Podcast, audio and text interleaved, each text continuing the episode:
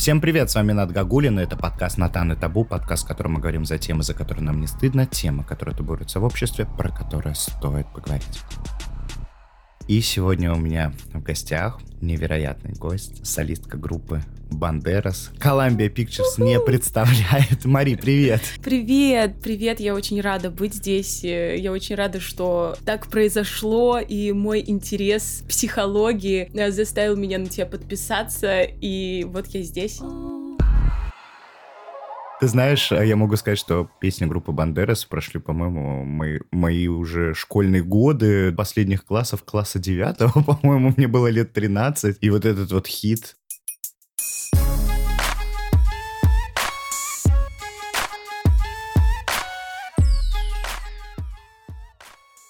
Columbia Pictures, который, мне кажется, до сих пор популярен. Ты знаешь, на самом деле, у меня, по-моему, даже на телефоне, по-моему, даже есть песни группы Банд'Эрос, если честно, которые я... Это очень приятно. Я надеюсь, после этого эфира их будет больше, чем одна. Нет, по-моему, их даже, знаешь, у меня... О, да, смотри, у меня целых, целых две песни. Вот, вот это...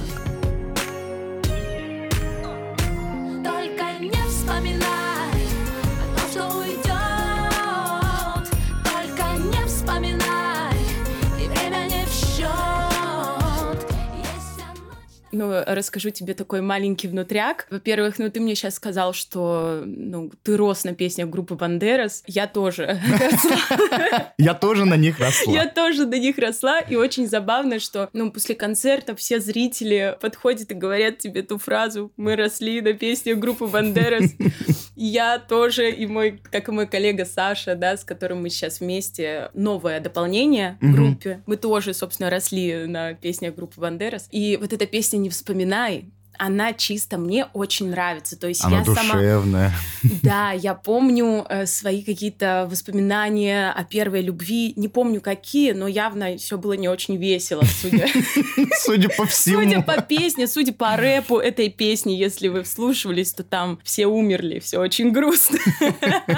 Вот. Я обожаю эту песню. Ребята как-то вот к ней относятся. Ну, видать, они ее уже очень долго поют. И мне прям приходится уговаривать. Ну, давайте ее споем, ну, давайте ее своем, ну, пожалуйста, ну, разок. Но на самом деле это очень хорошо, когда у тебя есть возможность выбирать, какой хит спеть. И это вот, правда. Да, и тут я очень благодарна, что я именно в этой группе, потому что, потому что мы можем, да, позволить себе выбор.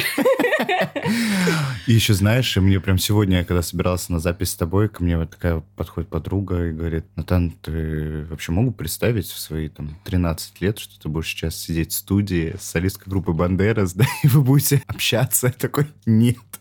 Но это очень круто, я очень рад. Я на самом деле сама не ожидала там в свои тринадцать лет, что моя жизнь повернется именно так, но как-то все происходит, и это прекрасно. И я вот так благодарна за опыт и за то место, где я сейчас нахожусь. Это классно. Я уверен, что это не все само собой получилось, что ты себя привела к этому. Да, я тоже стараюсь себе это говорить почаще. В принципе, конечно, у меня большой путь, я артисту очень долго, и до группы Банд'Эрос там я участвовала в всяких телешоу, и до телешоу я много там работала, караоке, и что только не было. Но каждый раз все равно тебе кажется, что, ну, наверное, это может быть какая-то случайность. Я себе стараюсь убеждать в обратном и напоминать, сколько я работы сделала, сколько я в себя вложила, и да, и говорить: я этого достойна, и за, за моей спиной надпись,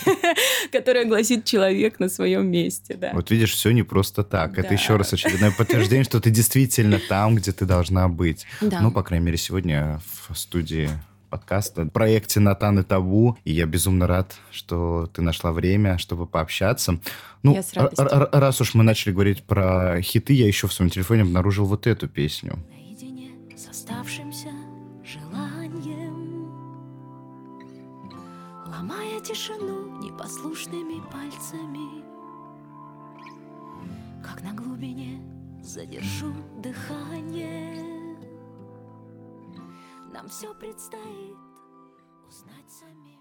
Я вот тоже удивлен, что, оказывается, у меня даже в моем плейлисте есть песни группы Банд'Эрос, ну, потому что для меня вот ассоциация с Банд'Эрос — это вот действительно про какой-то такой вот школьный период, про какую-то mm-hmm. такую вот эпоху. Вот, ностальгия. Ш... Да, ностальгия. Начало даже песен главного вот этого хита.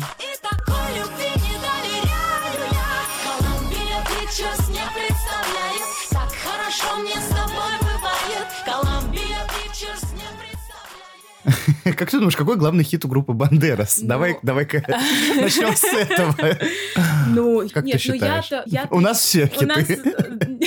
Все нет, песни ну, хиты. Я, в принципе, так как, скажем так, так как у группы Банд'Эрос большая история до моего появления, я считаю, что я могу абсолютно точно всячески расхваливать эту группу без лишнего стеснения, потому что ребята абсолютные суперзвезды, и те хиты, которые они выпускали и которые мы делали, хорошо быть причастным хотя бы немного. Я, конечно, думаю, что Columbia Pictures не представляет. Это абсолютный хит. Я бы даже сказала, что это песня такого... Пусть она не имеет мирового... Признания. Да, мирового признания, но это очень качественно сделанный трек. Это такой прорыв, это такая немножко насмешка вот на этим шоу-бизнесом нулевых. И вообще весь первый альбом э, группы, он э, из этого вышел. То mm-hmm. есть пародия такая, ирония на шоу-бизнес. И сделано это очень качественно и очень круто. И продюсер наш совершенно невероятный, талантливый человек, с которым я безумно рада работать. И, собственно, да, я думаю, что, конечно, Columbia Pictures не представляет. И каждый раз, когда мы поем это на любом концерте, все.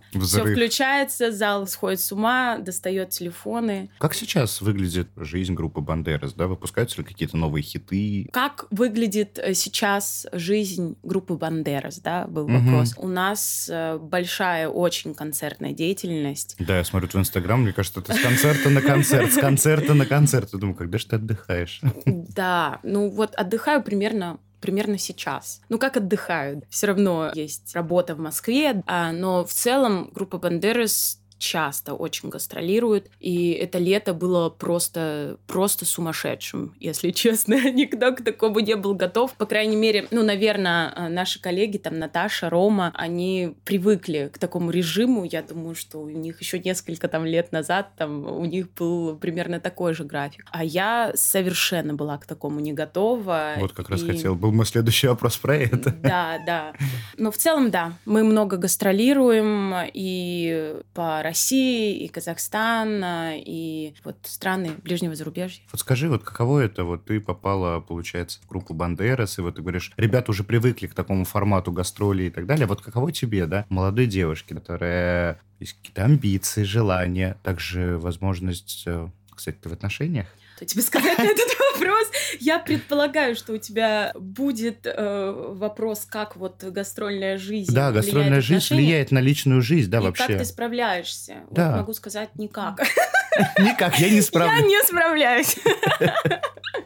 Да. Я думаю, что какие, с какими сложностями ты сталкиваешься ага. именно, вот понимаешь, вот человек, который, у которого есть медийка, да, угу. вот у тебя есть медийная твоя вот эта угу. вот жизнь, наполненная концертами, огромным количеством людей, угу. и вот как вот во всем этом жить? Есть ли в этом еще выгорание? Потому что про себя, да, то есть я прихожу на подкаст, я, у меня, у меня, мне не приходится каждый раз, ну, кроме подводки, да, мне не приходится каждый раз одно и то же говорить. А тут надо постоянно исполнять одни и те же песни из одного города в другой. Насколько это от этого устаешь?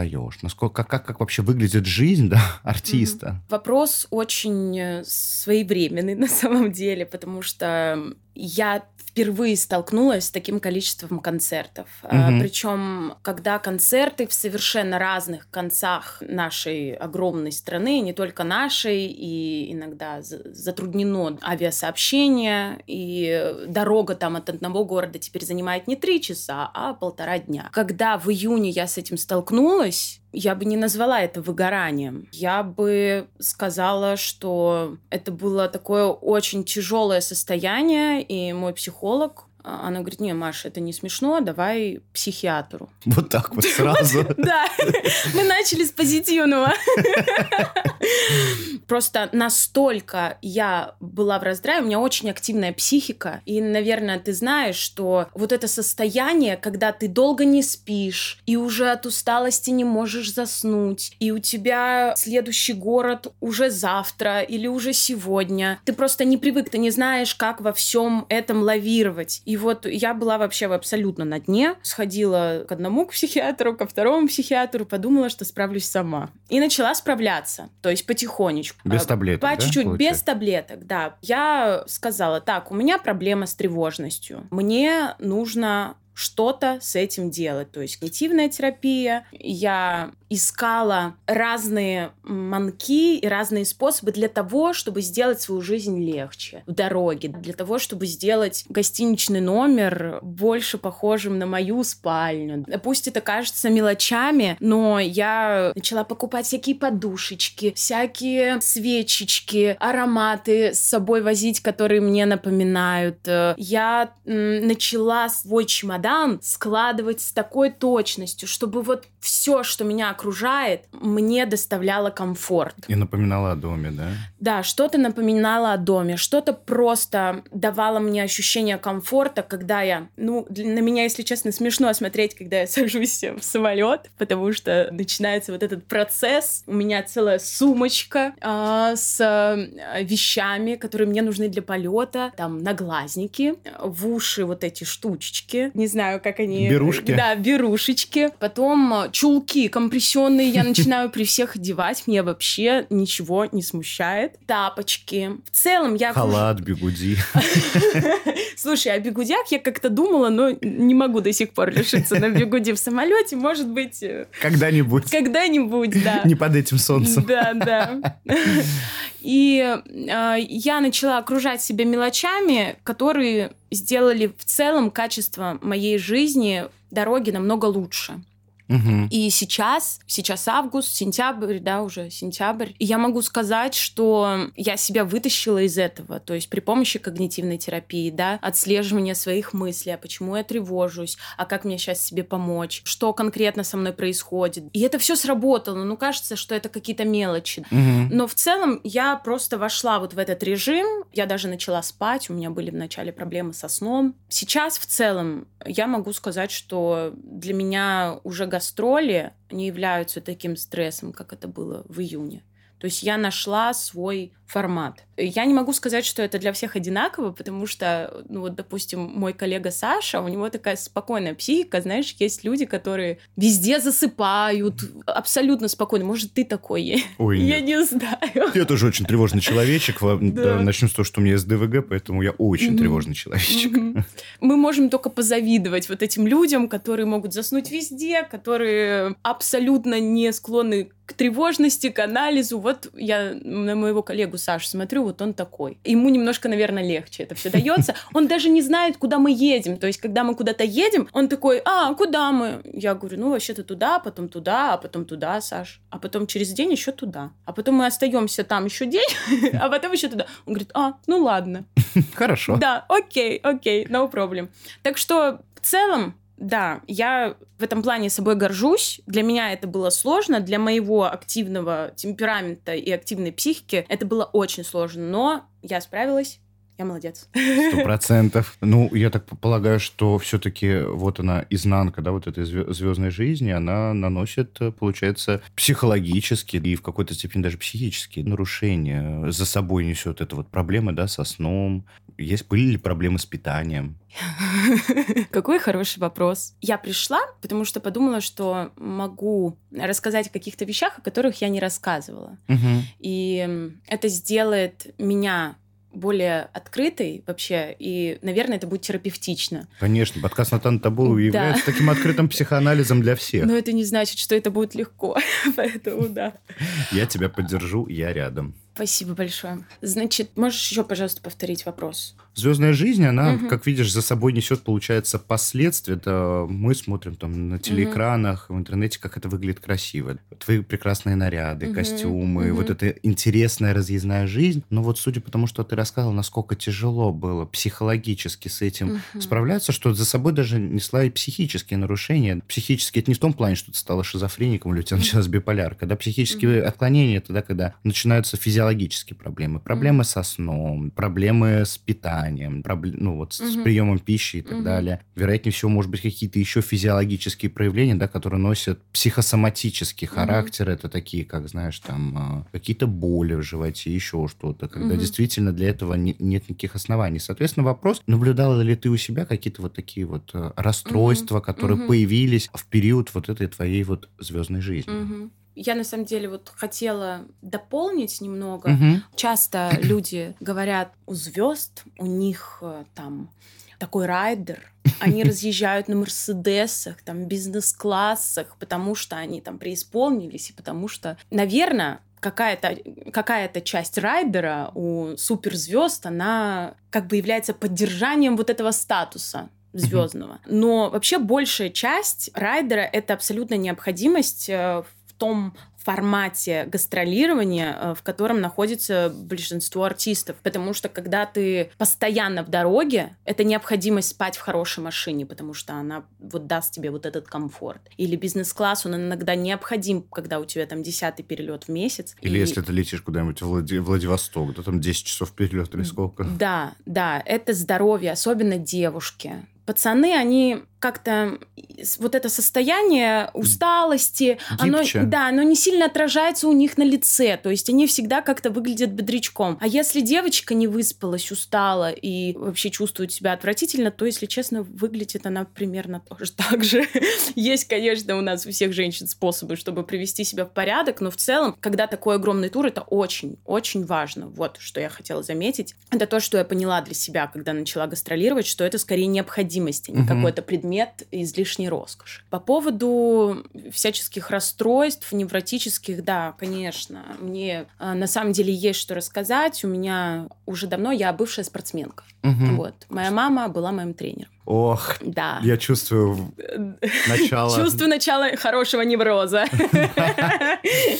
Проблемы эр пэ пэ у меня начались еще задолго до того, как я стала артисткой и стала певицей. Собственно, пришла я к решению этих проблем на самом деле, только вот на самом деле за это лето, потому что мне было настолько плохо, что, ну, это стало, послужило таким катализатором, что нужно что-то делать, нужно что-то решать, иначе ты идешь и садишься на таблетки. Я ни в коем случае не против, это прекрасно, но если у тебя есть возможность справиться, то... Ресурс. Ты, да, ты должен использовать все, собственно, для этого пути. Угу. По поводу эр пэ пэ, тут еще действительно очень сложная тема, потому что профессия обязывает тебя выглядеть хорошо. Вот это слово «обязывает», ты же уже, наверное... чувствуешь в этом какую-то токсичность. Ну да, это из серии «надо», «должен». Да, да. Какая-то и... такая установка, ну, прям околородительская, что ли? Требу... Да, требующая да, от тебя. Требующая да. от тебя, от твоего тела выглядеть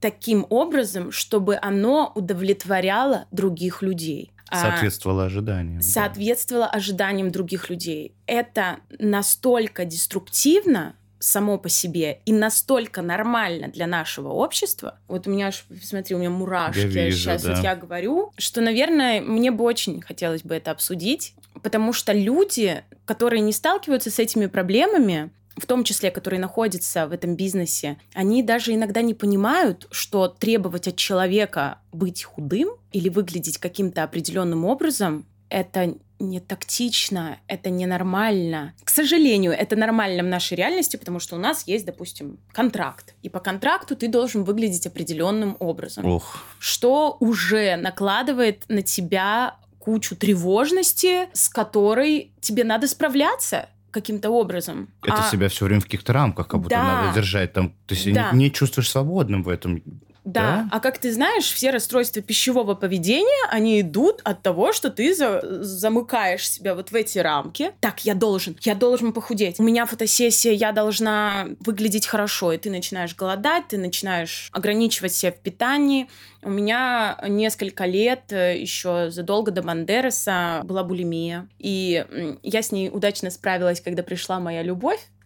Ну, знаешь, когда любовь пришла, эндорфины заменили. Когда эндорфины выбили все вот это плохое, с этим у меня справиться получилось. Но расстройство пищевого поведения, тем не менее, осталось. Я очень долго справлялась с тем, что мне нужно для кого-то выглядеть хорошо. То есть я и сама себя ненавидела за свое тело, и думала, что другие меня ненавидят за мое тело. Хотя там я никогда не была особо прямо большой или толстой. Сколько комментариев там от своих различных коллективов я выступала, и очень редко продюсер или там, начальница коллектива грамотно с тобой разговаривали на тему твоего веса. То есть часто это было жутко токсично, и ты думал, что ты заслуживаешь этой токсичности, ты не соответствуешь вот этому высокому идеалу.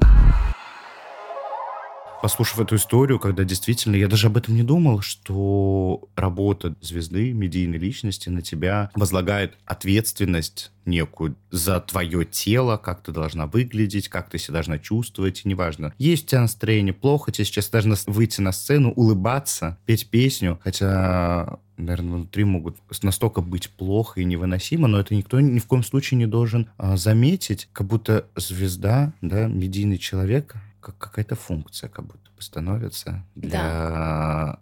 для... Дерьмово сейчас скажу, для... утихи, публики. Лю- публики. А как он на самом деле внутри, вообще никого не волнует. Ты как будто остаешься одна наедине, потому что по контракту ты должна выглядеть вот так.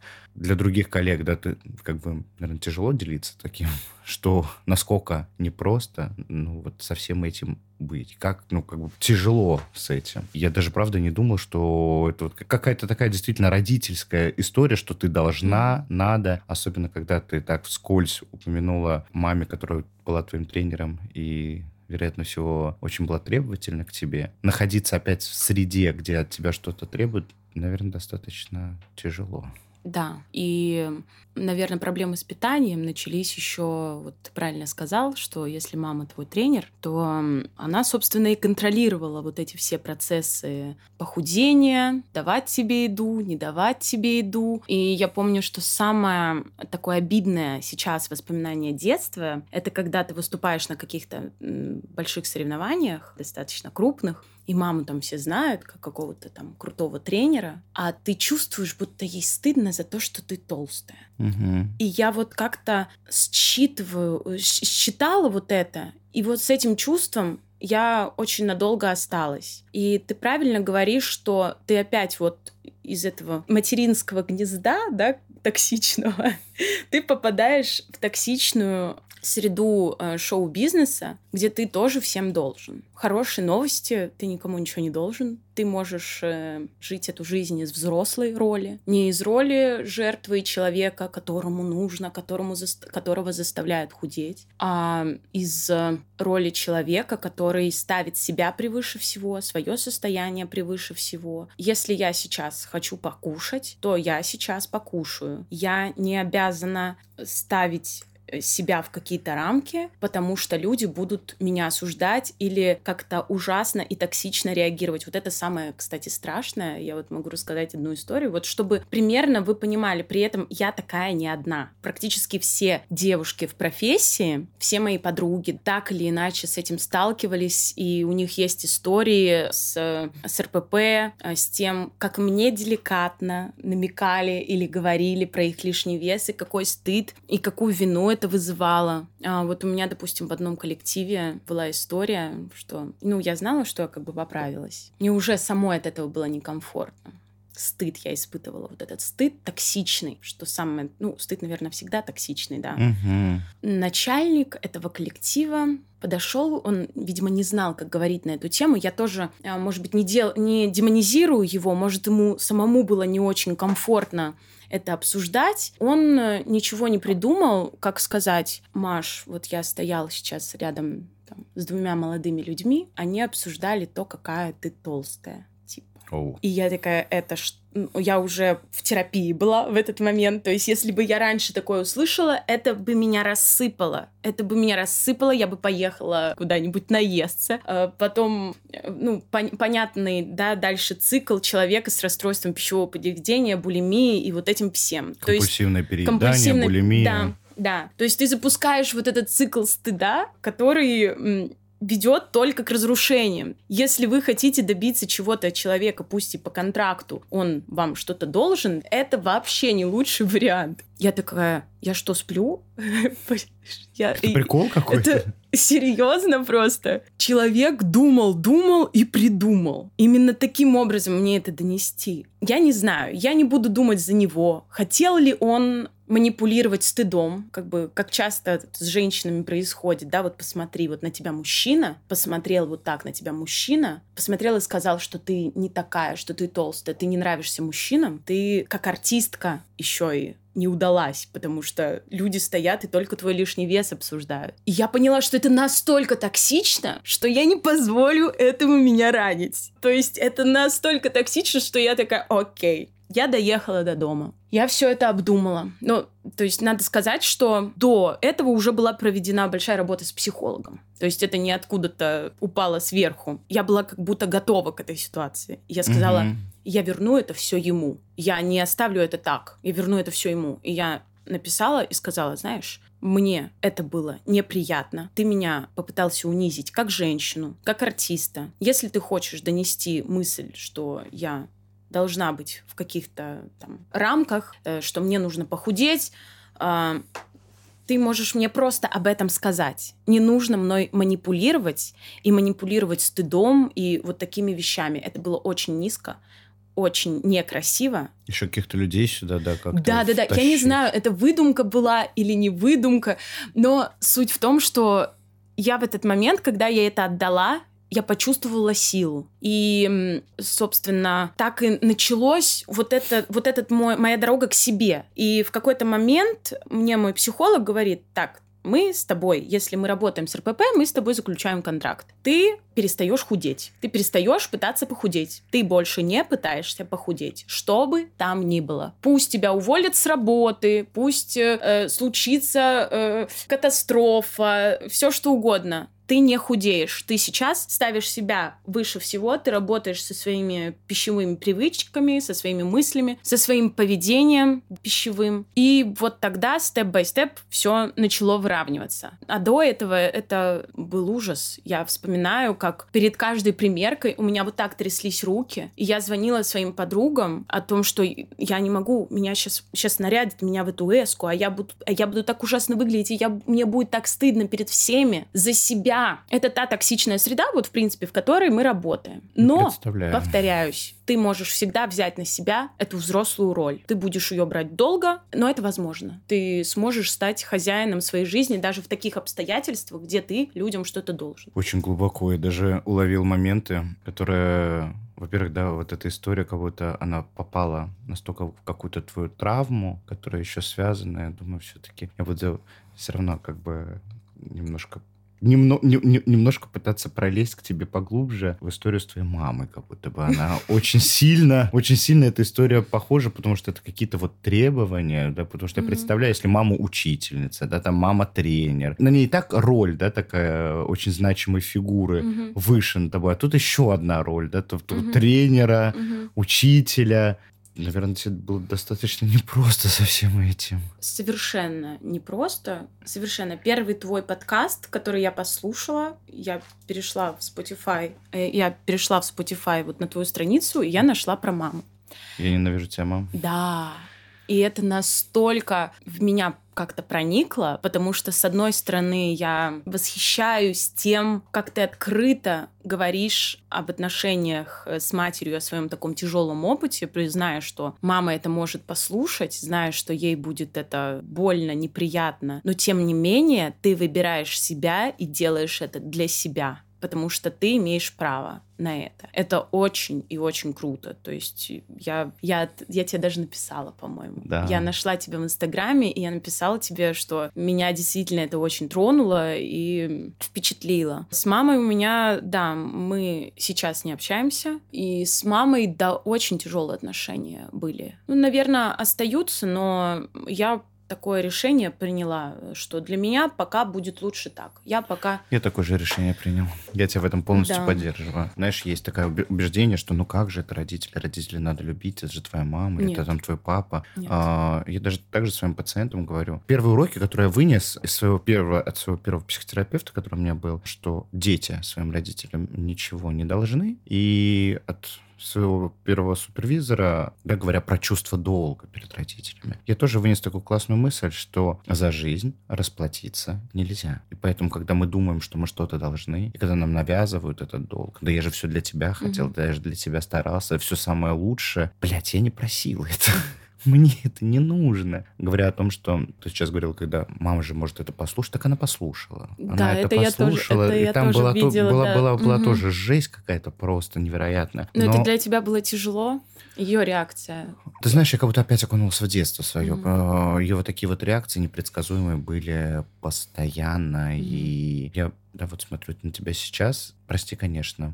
Если захочешь, мы это вырежем, mm-hmm. но я вижу, что ты тоже очень такой запуганный ребенок, который настолько, несмотря на твою активность и так mm-hmm. далее, я вижу, насколько у тебя хорошо развит эмоциональный интеллект, потому что как будто бы тебе приходилось все детство предугадывать, в каком сейчас настроении будет мама, да, какая да. у нее сейчас будет реакция. Да. Ты уже даже по, там, как у нее, не знаю, бровь или уголок губы подвинулся, ты уже примерно понимала, что сейчас будет. И поэтому это сформировало тебя вот такой вот яркой, эмоциональной. Во-первых, это такая вот защита в том числе, сто процентов. Потому что я вижу, насколько Конечно. Ты на самом-то деле очень ранимая. Ты очень mm-hmm. ранимая и чувствительная, mm-hmm. поэтому вот такие вот штуки, которые, да, вот произошли там с твоим концертным директором, или кто он там mm-hmm. был, это настолько вот попало именно вот mm-hmm. в какую-то твою ту самую историю во взаимоотношениях, mm-hmm. вероятнее всего, с твоей мамой, которая, возможно, mm-hmm. тебе тоже указывала все время, что с тобой не так, да, и так далее. И как-то была требовательна, вероятнее всего, к тебе.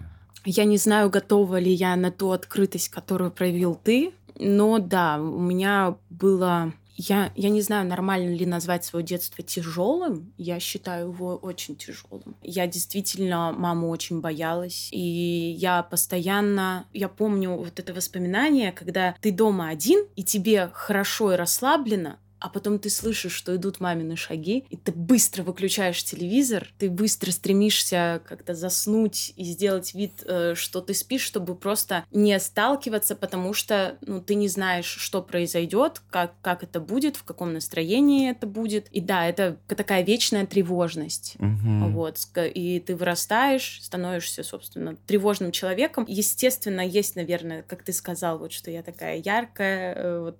Какие-то плюсы есть, но да, с мамой, с мамой у меня очень тяжелые до сих пор отношения. Несмотря на то, что я готова, да, никогда особо не рассказывала. Наверное, мне хочется каким-то образом это, этим поделиться, но я не знаю... Я просто вижу, как это я... в тебе сидит.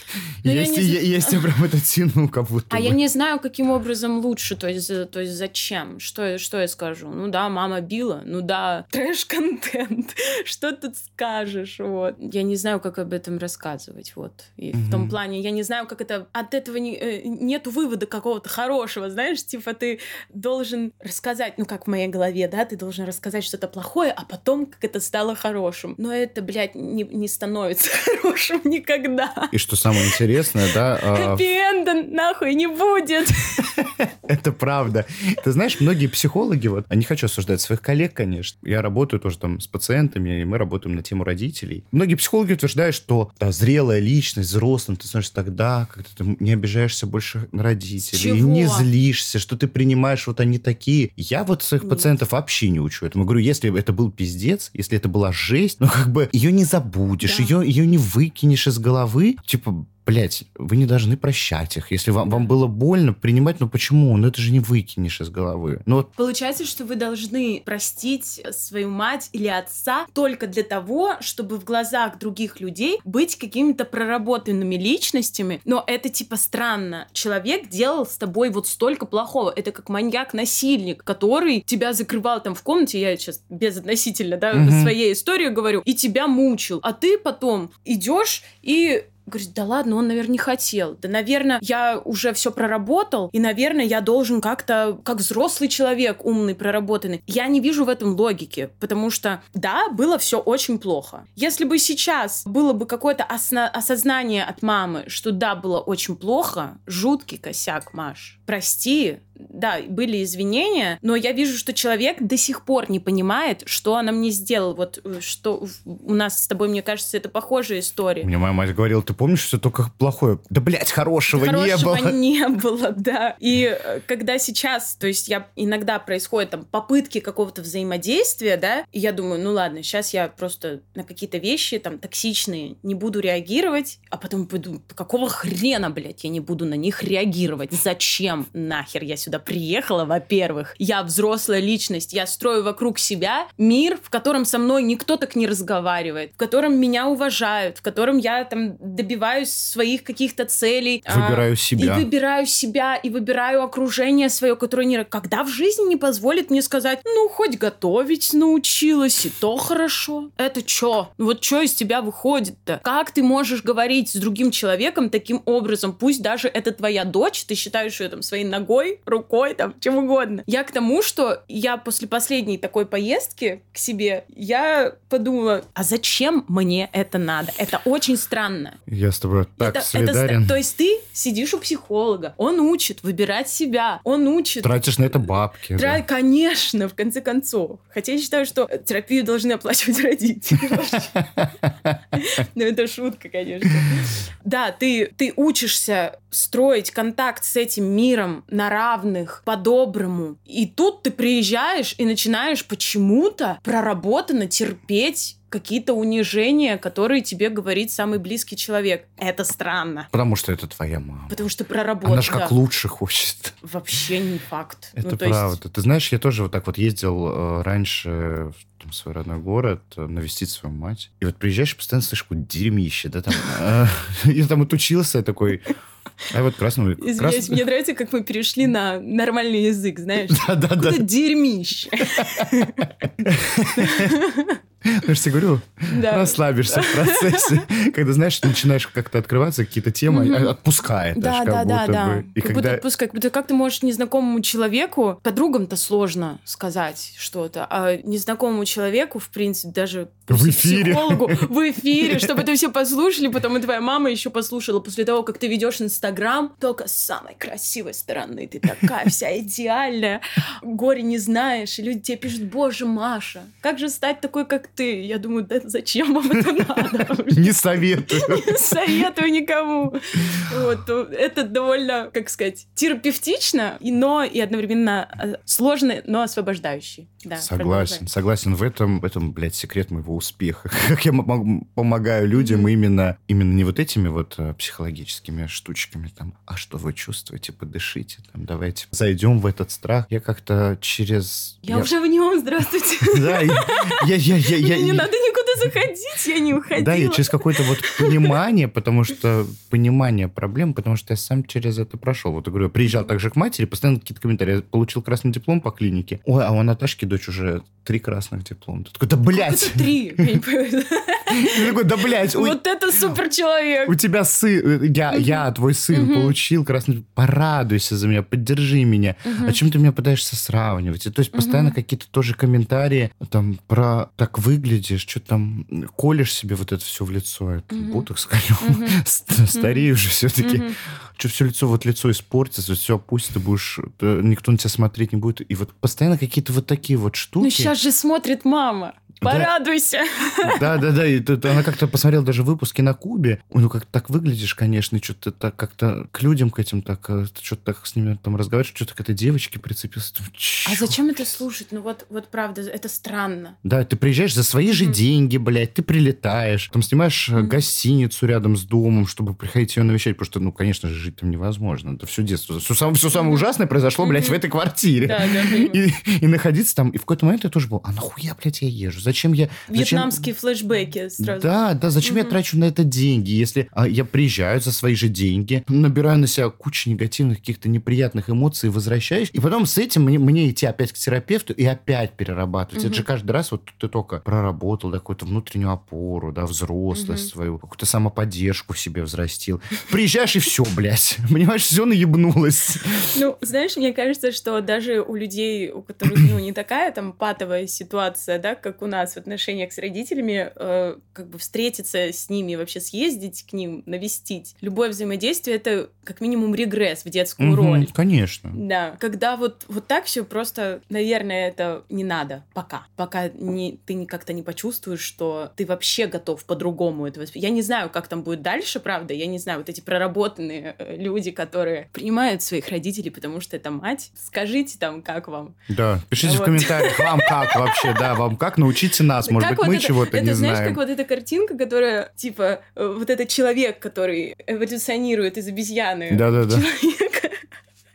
Вот, отпишитесь, как там вам на вашем уровне. Да, но научите, может быть, нас, да, вот я вот психотерапевт, восемь лет личной терапии, да, семь жесть. Лет практики. Жесть. И как бы я до сих пор, понимаете, я до сих пор вот в этом плане не понимаю, как можно, правда, простить обиду, если тебя вот, ну, эмоционально, физически насиловали, да, и поэтому, да, я всем своим пациентам говорю, если вы чувствуете, да, что вы не хотите прощать этого человека, если вы не хотите чувствовать себя плохо от общения, вы имеете право не общаться, вы имеете право оградить. Я себя... Вот я как перестал общаться с матерью, созваниваться, переписываться. Блять, настолько я себя получше да, чувствовать начал. Мне каждый день не приходится там, а каждый день какие-то переписки, вот, какие-то странные... Вот она пишет, у меня уже тревога. Mm-hmm. Думаю, что mm-hmm. надо?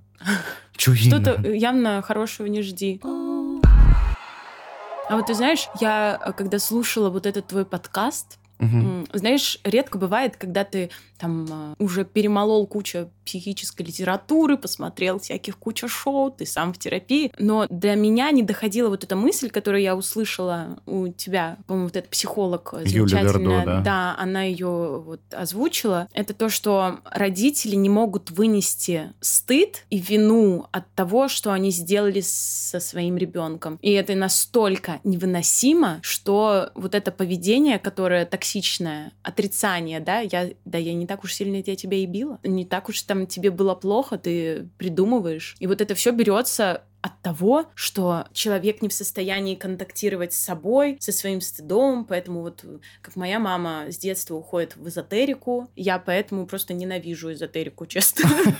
Я реагирую на это все неадекватно, потому что хоть там у меня есть подруги, да, сейчас у всех есть такие подруги, любимые подруги, но тем не менее, которые там уходят вот в это все, там для них нормально таро разложить и уйти куда-то вот в это все, но это все не сталкивает тебя с собой. Это все помогает тебе избежать столкновения с тем, что ты, что ты смертный, что на самом деле все может быть плохо, что ты сделал много плохого. Вот моя мама уходит вот в эту эзотерику. Перекладывание да. ответственности, да? Да, перекладывает ответственность на род, на силу рода, на то, что там бабушка, у нее с бабушкой тоже были плохие отношения, и бабушка тоже с ней плохо поступала, а с бабушкой ее мама. Это все очень круто, но ты была взрослым человеком, ответственным, когда ты делала то, что ты делала. И это выбор. Взять ответственность на себя и столкнуться вот с тем, что я, я творила жесть. Это, мне кажется, очень страшно, но необходимо для продолжения вот этих самых отношений. Моих, да, с мамой. Что, наверное, вот в твоем случае, мне кажется, это тоже так, да.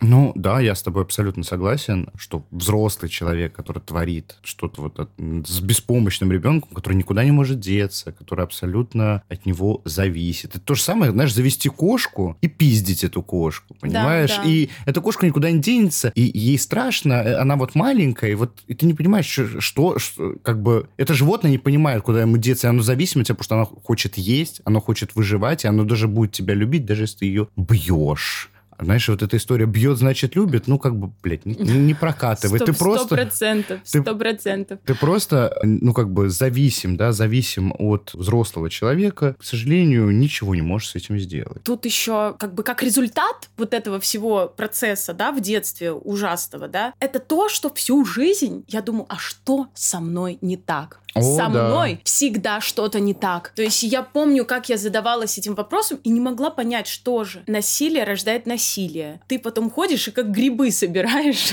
вот эти плохие события, которые с тобой происходят, пока ты не превращаешься, собственно, во взрослого человека и не берешь на себя ответственность за эту жизнь. Ну да, вот со мной что-то не так. Я плохая, все хорошие, я плохая. Ты с этим вот как-то всю жизнь стараешься жить. И я, если честно, хочу, чтобы ты и все зрители твоего подкаста за меня порадовались, потому что вчера мне мой психолог сказал, что ты, если хочешь, если ты готова, можешь приходить один раз в две недели.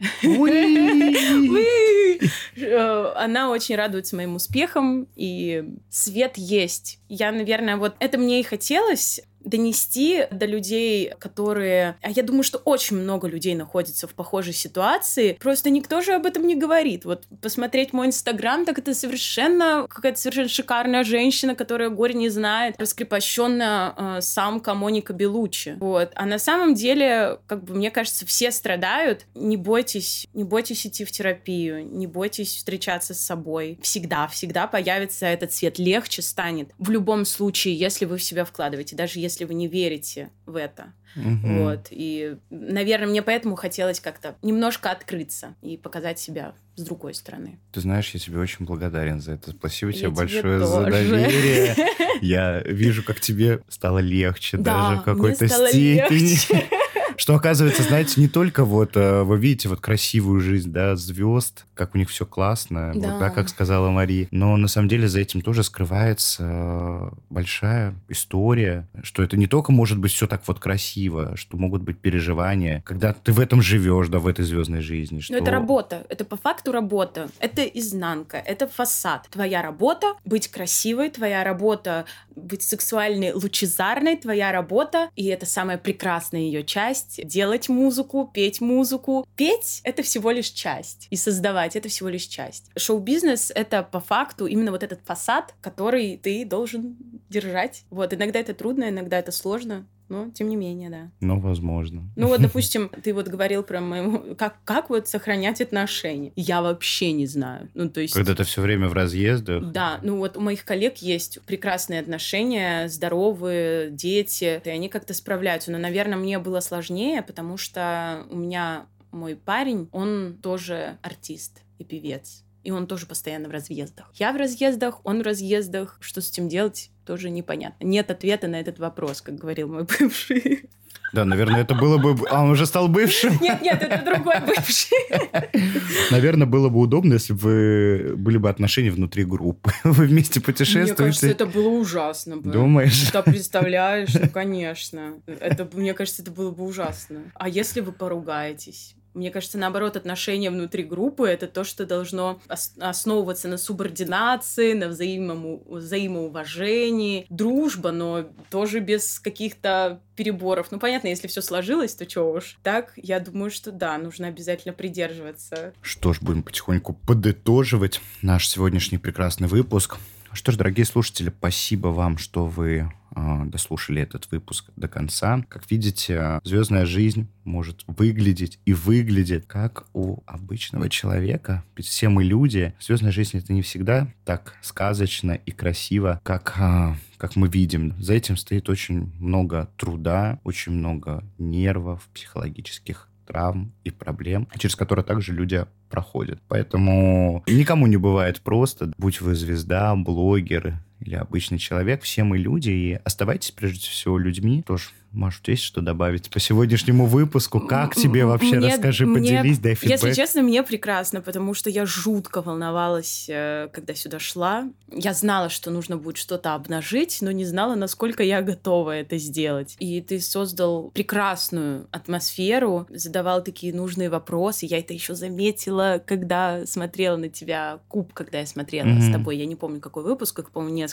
Но мне прямо настолько понравилась твоя манера общения, которая вызывает доверия. И по факту сегодня действительно было очень терапевтично. То есть я начинала из такого очень зажатого состояния. Мне было страшно, мне было тревожно. Потом я почувствовала освобождение от того, что поделилась какими-то вещами. Хотелось бы сказать, что все будет хорошо. Все будет хорошо у тех, кто стремится к счастью, к здоровью. Выход есть всегда, и станет легче. Спасибо тебе, Мари. Спасибо огромное. Что ж, с вами был подкаст «Натан и табу». Слушайте нас на всех мировых платформах. Поддержите мой подкаст донатом, либо угостите меня кофе. Ссылки будут в описании. Что ж, подписывайтесь также на инстаграм подкаста, на мой рабочий аккаунт. На мой инстаграм и... тоже можно подписаться. Да.